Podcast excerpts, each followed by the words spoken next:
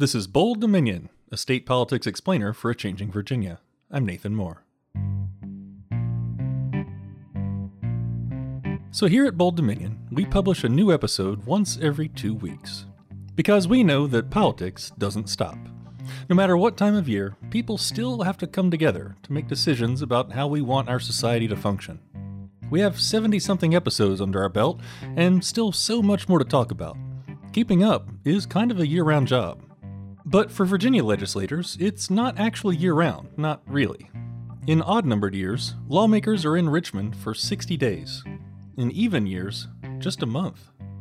Now, that's often extended by a few more weeks, but still, in most years, Virginia legislators start in mid January and they're packed up and ready to head home by March. Why so short? We like this idea of a reluctant politician, someone who whose real interests are elsewhere and who will just kind of step in and do their duty and then they go home. That's Rich Meagher. He's a professor of political science at Randolph Macon College, and we'll be talking with him in a moment. The idea of a citizen legislature was popular with America's founders. It's the idea that our lawmakers should not be career politicians, out of touch with the people. For most of the year, they're living in their communities, engaged and connected to the things that matter to their constituents. That all sounds rosy, but in practice, it's more complicated. And think about our modern society. Who has the time and means to take off a couple months of work to go legislate in Richmond? It's much easier if you're wealthy or retired. So, guess who mostly gets elected? Part time legislatures also increase the influence of lobbyists and special interest groups. Since lawmakers have to get back to their lives, there's a power void, and lobbyists are happy to fill it. We're diving into all this today. To help us out, we're talking with Richmond Times Dispatch reporter Charlotte Rene Woods. And we'll also speak with State Delegate Kelly Fowler, who represents the Virginia Beach area in District 21. But first, we sit down with Professor Richard Meagher. He explains what hybrid legislating looks like in Virginia and the reasoning behind it.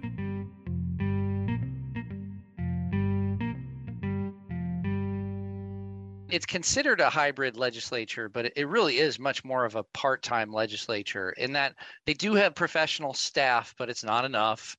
They do have ability to hire people and get people to do some work. There's there's committees. A true part-time legislature, a true sort of citizen legislature model might have very few staff members. It might have no salary at all for the legislators. It might have a very brief period. Um, and that's contrasted to a professional legislature, a full time, like our national legislature, Congress, right? Congress, you that's your job. You don't have a job on the side. So in Virginia, you have part time legislators. They get paid a little bit of money, but not enough to make it a full time gig for the whole year. And they do have the ability to hire one or two staff members who work directly for them to do their work um, of legislating and other things like that.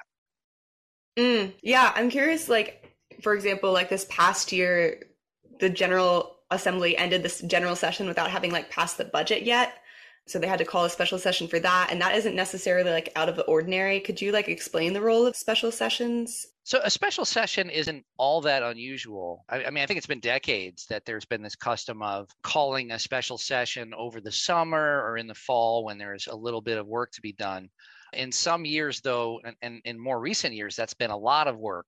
So when the Democrats first kind of took control back of the General Assembly in, in recent years, they had a big backlog of legislation that they wanted to pass. So I think there was a, a push for that. During the pandemic, of course, there was a lot of emergency legislation passed that required a long session over the summer during the pandemic. But it's not that unusual to have a special session to finish up some work. And in fact, it's built into the Constitution. So there's a way for the governor to call folks back into session.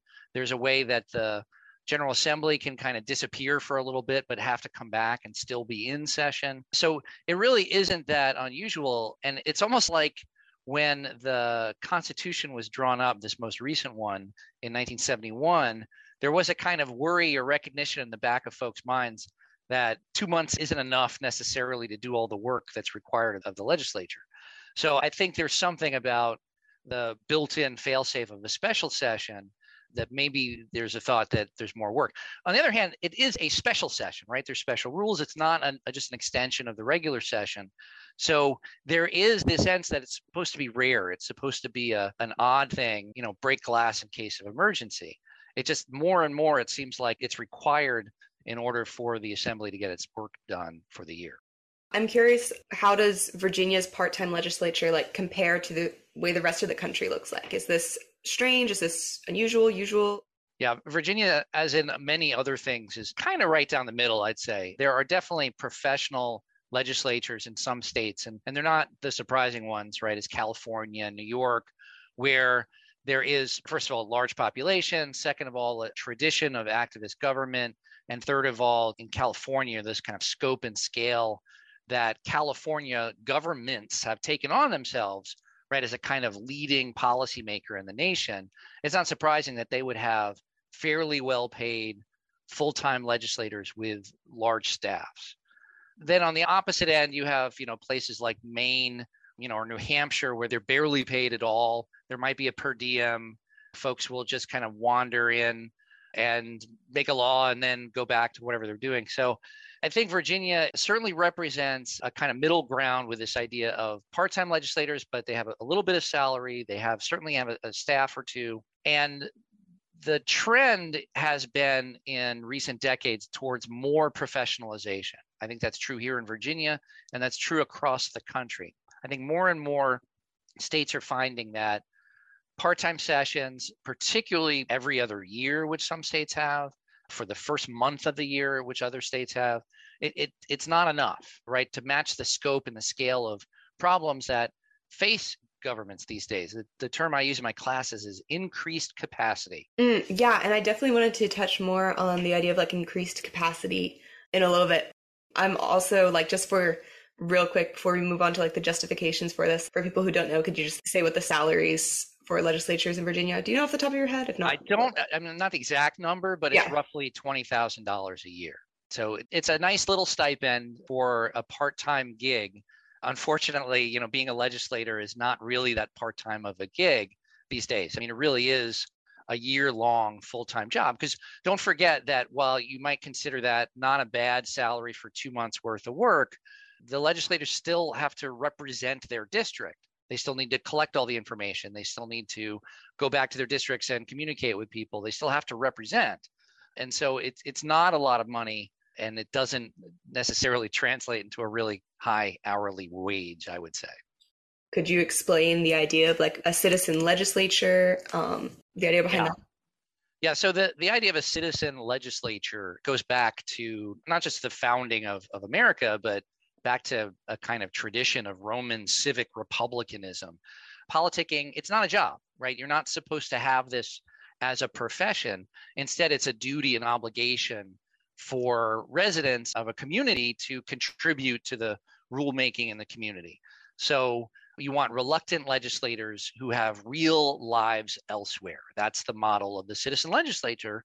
And it makes sense because you want people who are plugged into the real experiences of of real life, right? You, you wouldn't have examples of, let's say, a, a Senate candidate wandering into a grocery store, as uh, Dr. Oz recently did in the Pennsylvania race, and didn't seem like he knew all that much about grocery stores or food, really, right? And and that wouldn't happen. The argument goes if if you have citizen legislators, like people who are teachers and, and doctors and lawyers. The example I often give is Schuyler Van Valkenburg, who's a delegate in the House of, of Delegates here in Virginia. It comes out of Henrico County, just outside of Richmond. He is a high school teacher. I have been to his school to do a, a judging contest, and he's there with his students, right? He's definitely embedded in the community as a, a kind of normal part of the community as a, a, kind of normal job. And so that model, that suggestion that Van Valkenburg might be a little more in touch with what's going on in his community than, you know, some rich lawyer who becomes a US senator. That's the model. Now there is a darker side to it. Let's say a, a kind of less participatory side because there's also an elitism kind of baked into that model because who has time to be citizen legislators, but usually elites, right? Wealthy folks, landowners. You know, Jefferson kind of famously had this idea of a government of gentlemen farmers, right? Agrarian landowners who had a stake in things, but also were refined and educated and, and, and were, were propertied. And so there is this sense that yes, it's people who have their hand in the real life, but there's not that many Van Valkenburgs. Like most legislators in the General Assembly are rich lawyers or or retired folk or business owners, the, the kind of folks who can take time out for a couple of months and go work full time in the General Assembly. So there is some kind of aspect of this model that yes, it's people who have their hand in real life, but if it's not uh, really supported by the model, there might be folks who aren't representative of the whole community. Mm, yeah, I've know I've heard other criticisms similar along that lines, or like it kind of increases the reliance or influence of lobbyists, for example. I wonder if you could expand on that a little bit. This is sometimes the argument against term limits as well, right? We like this idea of a reluctant politician, someone who whose real interests are elsewhere and who will just kind of step in and do their duty and then they go home. But that means that the expertise that you need, the professionalism that's more and more required to solve complicated public policy problems belongs in unelected people, right? And so that could be staffers or bureaucrats and maybe that's fine. You know these are folks who probably have a commitment to public service right? That's why they work in government and work for government. But it also means lobbyists right? And interest groups. And uh, lobbyists have a dramatic effect on legislation in the General Assembly, particularly in those first few weeks of session when everyone talks about the fire hose, right? It's the trial by fire and just bill after bill after bill. But what's underlying that excitement and fire hose is a bunch of expertise to develop those bills that comes not from legislators, not from districts, but from professionals who are there all the time because they are paid to be there all the time by companies, by wealthy interests. They might be contract lobbyists. They might be other lobbyists. And, you know, it's not like they necessarily have to have a sinister intent. They could be, and in fact are, a helpful resource for legislators, but they're not elected, right? They're not representing the interests of the people in general. They have very specific interests that they represent. So I think there is something to the idea of a kind of professional class that underlies the part time legislature somebody has to do the work of writing the bill and figuring out how that gets translated into regulations. And yes, we have staffers to do it, and there's a group of wonderful lawyers who draft legislation for the General Assembly, but they're also helped along and influenced by a bunch of professionals who are not subject to election. Yeah, and this also ties into your thoughts on state capacity. So I was would love if you could dive further into that. Like how has the workload changed and why has the workload changed as this trend towards professionalization has occurred? Yeah, I mean, it's a growing trend across all levels of government. Government is just doing more, and government is doing more in response to requests from people, from demands from citizens for government action because the scale and the scope of the problems that we face that we've recognized are much bigger than they used to be. It doesn't mean that the material conditions are necessarily changed, right? It's not like poverty is a new thing, but we as a society have decided that we have enough affluence, we have enough wealth that maybe we could do something about poverty. So we have programs, and where do those programs come from? Who has the resources to do that? Government right? And so we have uh, demands, increasing demands on government. But it's not just poverty, right? Poverty certainly has grown in terms of government scope of addressing it over the last hundred years. But there are dramatic new problems that have been recognized, like climate change. And climate change is not just a national problem. It is a state problem. It is a, a cross state problem. It is a local problem. I mean, we have legislation every year trying to address the the issue and politicians who might be citizen legislators have to understand at least the broad scope of climate change and, and what to do about it. So there's all these sort of new issues with technical aspects to them. There's also the rise in interest in cultural issues um, of abortion and discrimination, um, the questions about gender, right, that require a whole host of new understanding. We have tons of information and data about this. It's not like it's just values entirely. There's lots of data about these issues too. And mastering that data takes time. So having legislators who are part time and then having them have maybe one or two staff people who have to be experts in everything means that it's very difficult for them to build up the knowledge base that they might need to be familiar with what they're actually voting on. For you, what do you see as what would you like to see as a possible solution to this? Like, what would you like this to look like? Is the answer full time legislature? Is it something in between? What What do you think? I mean, I think the obvious answer, and one that is coming to be forced upon state legislatures, is full time. Is full time professional legislatures with full time staff and staff that has a scope enough that they can gather some expertise on issues. Now, what that actually requires in a lot of states is changes in culture, and I think more importantly, changes to the Constitution. And there's a high barrier to making those changes. And I think there'll be a, a reluctance among legislators to make sweeping changes like that anytime soon. What I do think we will see over the next decade or two are increasingly longer and more frequent special sessions, right? There is this safety valve built into the Constitution currently where the session, you know, the General Assembly can be called back into work. And I think that is going to become more the norm, maybe not every year, but certainly I could envision a world by, you know, 10, 15 years from now, the actual calendar for the General Assembly is not two months at the beginning of the year. It might be five months over the year spread out where you have a regular special session that we all call a special session, but it happens every year and certain things get pushed to that session.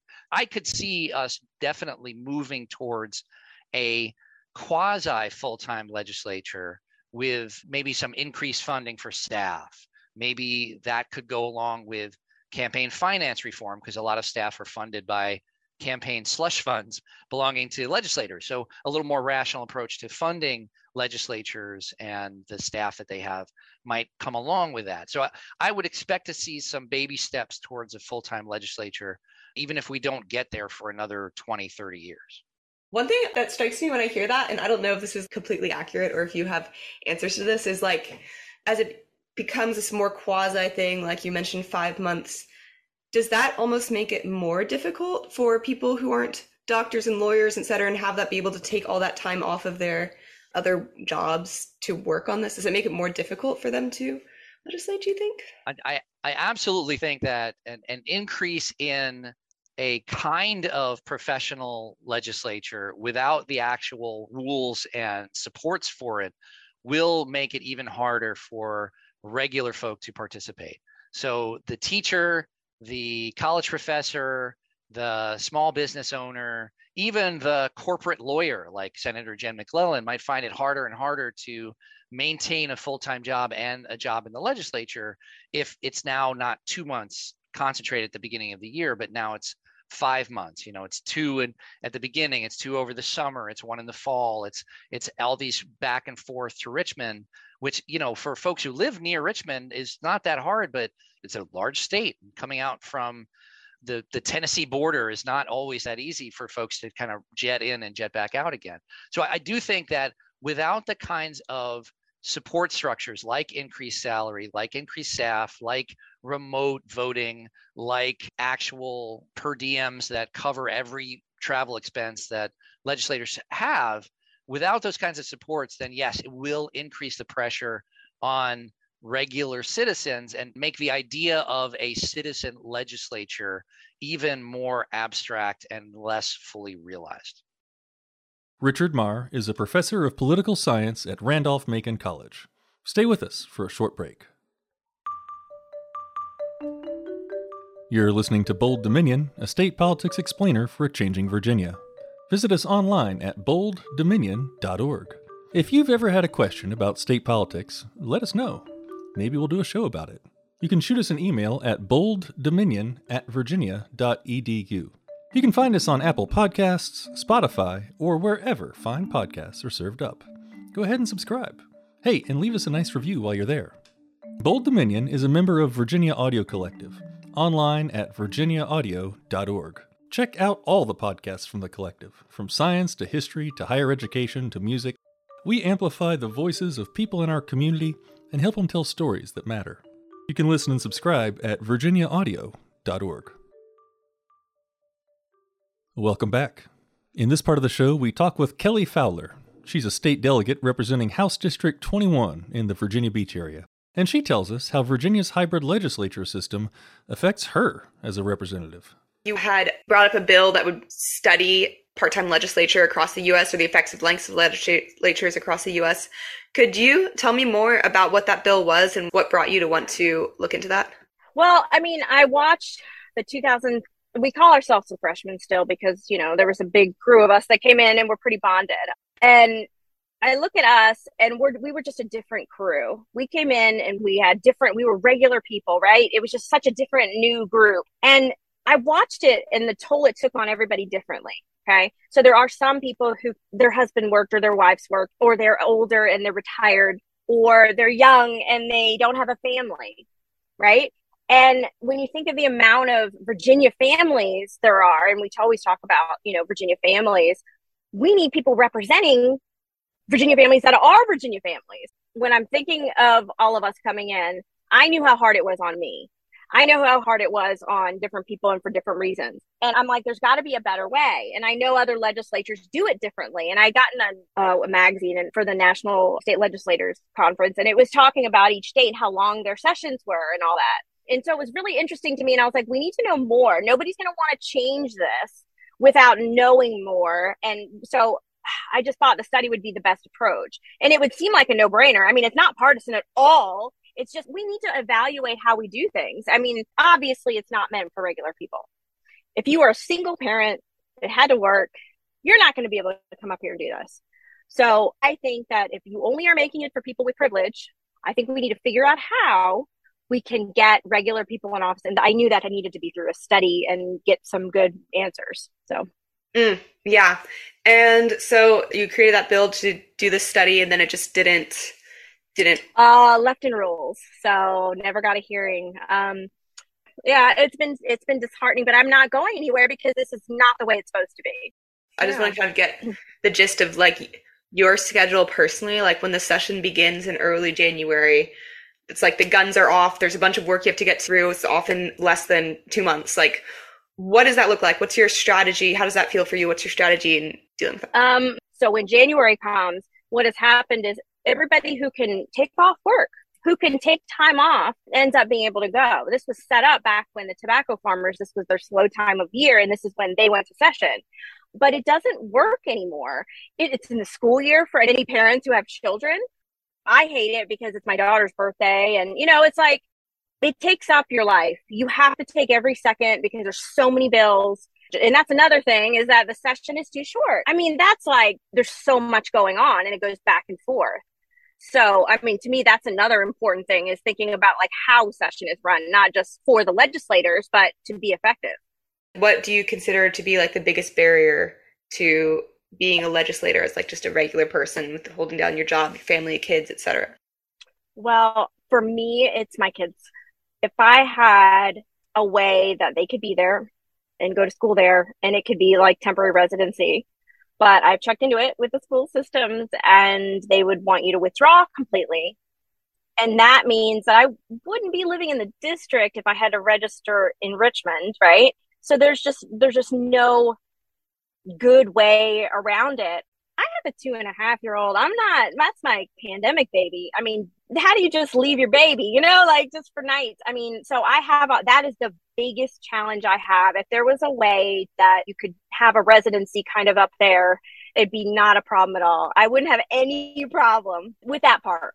So it's, it's definitely, when I say that sacrifice, it's that also that monetary, which is like, I'm a realtor. Like I work part time. I'm an agent, so I can do that. Well, I you lose clients when you're not there. I can't take a new client in December who wants to buy a house and I can't even be there for it. You know, okay, we got to tighten the belt. That's fine. We have that privilege um, based on where my husband and I are in our lives. And so use that privilege for good, right? To be able to speak and to be able to do things, good things for other people. But you do get to a breaking point. You did touch a bit on alternatives for this to look like? Like, or would you be leaning towards full time legislation? Would that make it more difficult? Would you be leaning towards higher salaries? Is that the answer? Like, what? Um, I'm not sure if extension is the answer or if a different method. I mean, I don't know. That's why I wanted to do the study. In my head, I kept thinking it would make sense to do two sessions a year where you it's a crossover. So you can go back and talk to your constituents about the things that did survive the first round. And it kind of gives you a hybrid kind of okay we're using our judgment based on our districts trying to get that information but it's not just from lobbyists. It's from the citizens. If we have time we can kind of get the citizens involved. And to me that would make sense. But i'm sure there's pros and cons to every different way. I mean this is in our constitution so it's not something that would change easily but i would think that a study would be the first step. Kelly fowler represents district 21 in virginia's house of delegates Next up, we turn to Charlotte Rene Woods, who's a reporter with the Richmond Times Dispatch. She has written about the consequences of hybrid legislating, and today she talks with us about what possibilities for change could look like. I wrote about this about almost two years ago, just personal interests. I went down a rabbit hole of research, learned so much, just thought it was a fascinating topic. And actually, state legislator uh, Sally Hudson, who's a delegate representing the Charlottesville area, she pointed me to the fact that like there's a joint investigation between USA Today and Arizona Republic called Copy Paste Legislate that looked at how model policies were largely written by you know special interest groups you know obviously proselytized by lobbyists and activists around the country and then a lot of legislators were just sort of like using these as either if not verbatim just plug and chug a few different words, swapping them in and out. But these model policies were just making their way and getting passed around state legislators. And the investigation noted that like Virginia was was not some exception in that. And so for Delegate Sally Hudson, that had her concerned in that, you know, like maybe if we had a full-time legislator, we would be more hands-on as delegates and senators to have more control of our own writing of our legislation, more time, you know, outreach with constituents, and it would be less likely to be, you know, these model policies making their way through. One thing that I found that was interesting that was mentioned in your article is there talked about the strain that this puts on localities. So I was curious if you could dive a little further into that. It always comes back to the Dillon rule. Uh, so Virginia is a Dillon rule state, which means a lot of times local governments have to say "Mother May I" to General Assembly. You know, there's a lot of times you could probably argue that's a good thing, but then there's a lot of instances where you've got locality after locality, like this past year with the um, school construction. You know, multiple bills were submitted, multiple localities wanted the ability to levy taxes towards school construction. It obviously didn't end up going the way that people wanted, and so yeah, when you have a part-time legislature you sometimes localities will have to wait. This is their finite window of opportunity to tell their state legislator hey can you carry this bill on behalf of this region or this district to the state? And you know sometimes someone in southwest virginia or nova isn't going to really understand what central virginia needs and vice versa. So i'm imagining that it's pretty unlikely for virginia to like i don't know hear this podcast and be like immediately decide we're going to change to a full-time session. But there are also like alternatives, more hybridy ways that this could look along the way. In your article, both Sally Hudson and Craig Deeds had mentioned some of those alternatives. I was wondering if you could give a kind of overview of those. Yeah, so like Senator Deeds mentioned, um, if not switching completely to a full time state legislature, at least increasing, working on increasing the length of time that each session is, because there's a lot to get through every session. In 60 days, theoretically, you'd have more time to be more thoughtful and careful not to say that legislators aren't thoughtful and careful with the work that they do, but to really get through everything. And that way, the bills that do need more debate um, in subcommittee, committee, or full floor vote will be getting the time that's needed. I feel like it would also give us regular constituents more time to show up and speak if we wanted to. I remember Sally Hudson had also said something like it could be something spread out. So it's like a one week a month. It gives that time for maybe hearing criticism, having more debate about these issues, which was pretty interesting as well. And I think about, um, I know it's it sounds like a silly analogy, but when you think about year-round K-12 education, you know, it doesn't mean you're getting all summer off and then you're on, you know, all rest of the year. It just means you're you're having spurts where you're on, little spurts when you're off, spurts when you're on, spurts when you're off, and that cycle could continue all year. In the instead of the way that it is now, which is, you know, you're you're in your district all year, and then for 30 to 60 days you're hunkered down in Richmond legislating during that little window of time. One of like my final questions is in this the the process of if Virginia decides to implement this and then go down that path what are some challenges, like the main challenges that we might face in changing this? Would you?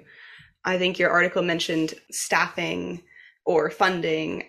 Yeah, I'm glad you mentioned funding in particular because I think the average that was noted in the National Conference of State Legislatures is that, like, if you're a full time state representative or senator, then you're getting about 40 to 80,000 depending on the state for your yearly salary whereas if you're a part-time in Virginia you're getting 18,000. You know, obviously if you're shifting to full-time salaries will go up, but certain things I'm not sure what the funding is but might be a wash because every time there's a special session and legislators have to come back like they did uh, in September this year. Like oh my god 2020 there was remember the special session that lasted like 12 weeks?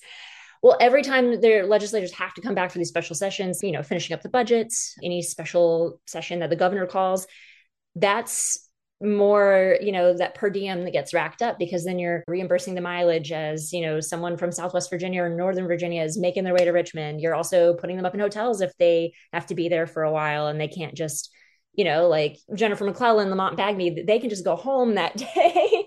But someone you know like terry kilgore is going to have to go all the way out to wise. Those costs rack up. So yeah like if you're you're making that switch and then it'll also impact you know the staffing in the division of legislative services will we need more people doing certain things will we need less people doing certain things. If virginia were to switch to a full-time legislature it would require a change to the state's constitution which we saw with the redistricting commission to outline that process. It has to pass the house two years in a row with an election in between then become a ballot referendum for us voters.